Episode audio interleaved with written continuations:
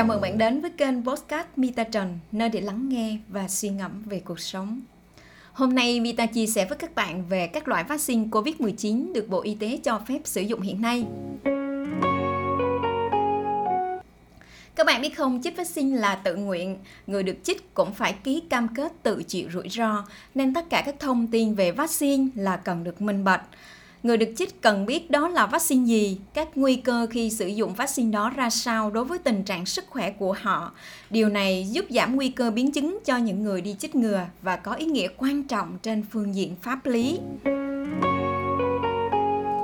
Thì vaccine hoạt động như thế nào vậy? Các loại vaccine khác nhau tác động theo những cách khác nhau để tạo ra khả năng bảo vệ.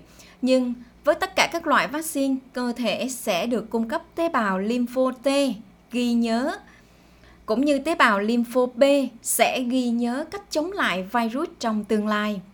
Thông thường vài tuần sau khi tiêm chủng, cơ thể mới sản sinh ra tế bào lympho T và lympho B. Do đó có thể có trường hợp là một người bị nhiễm virus bệnh à, COVID-19 ngay trước hoặc sau khi tiêm vaccine rồi sau đó bị bệnh do vaccine chưa có đủ thời gian để tạo ra miễn dịch.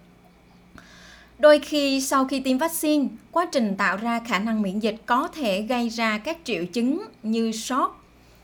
Các triệu chứng này là bình thường và là những dấu hiệu cho thấy cơ thể đang hình thành miễn dịch đấy. Bản chất của các loại vaccine COVID-19 được Bộ Y tế cho phép sử dụng hiện nay là gì? Có 3 nhóm các bạn ạ. À. Nhóm thứ nhất đó là adenovirus. Nhóm thứ hai đó là virus SARS-CoV-2 bị bắt hoạt. Nhóm thứ ba đó là mRNA. Trong ba nhóm trên thì à, ở Việt Nam trong thời điểm hiện tại được Bộ Y tế cho phép sử dụng 5 loại vaccine. Vaccine thứ nhất là vaccine Oxford AstraZeneca của Anh có bản chất là adenovirus 5 được cấp phép vào ngày 30 tháng 1 năm 2021. Thứ hai đó là vaccine Sputnik 5 của Nga, có bản chất là adenovirus 26 và adenovirus 5 được cấp phép vào ngày 23 tháng 3 năm 2021. Số 3 đó là vaccine BBIBP COVID của Sinopharm Trung Quốc, là vaccine SARS-CoV-2 được bắt hoạt và được cấp phép vào ngày 4 tháng 6 năm 2021.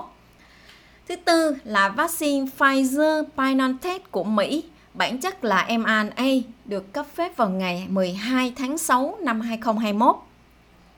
Thứ năm, đó là vaccine Moderna của Mỹ, bản chất là mRNA, được cấp phép vào ngày 29 tháng 6 năm 2021. Trong năm loại vaccine này, vaccine AstraZeneca và Sputnik v được sử dụng là adenovirus, nhưng được sử dụng với công nghệ hoàn toàn khác nhau để tạo ra loại vaccine này. Các công nghệ khác nhau này làm ảnh hưởng đến tác dụng không mong muốn, có nguy cơ gây ra và hiệu quả vaccine lên mỗi người là khác nhau. Vì sao như vậy? Bởi vì các chất phụ gia được thêm vào vaccine không giống nhau. Bởi vì những cái thành phần kích hoạt miễn dịch trong mỗi loại vaccine cũng không giống nhau.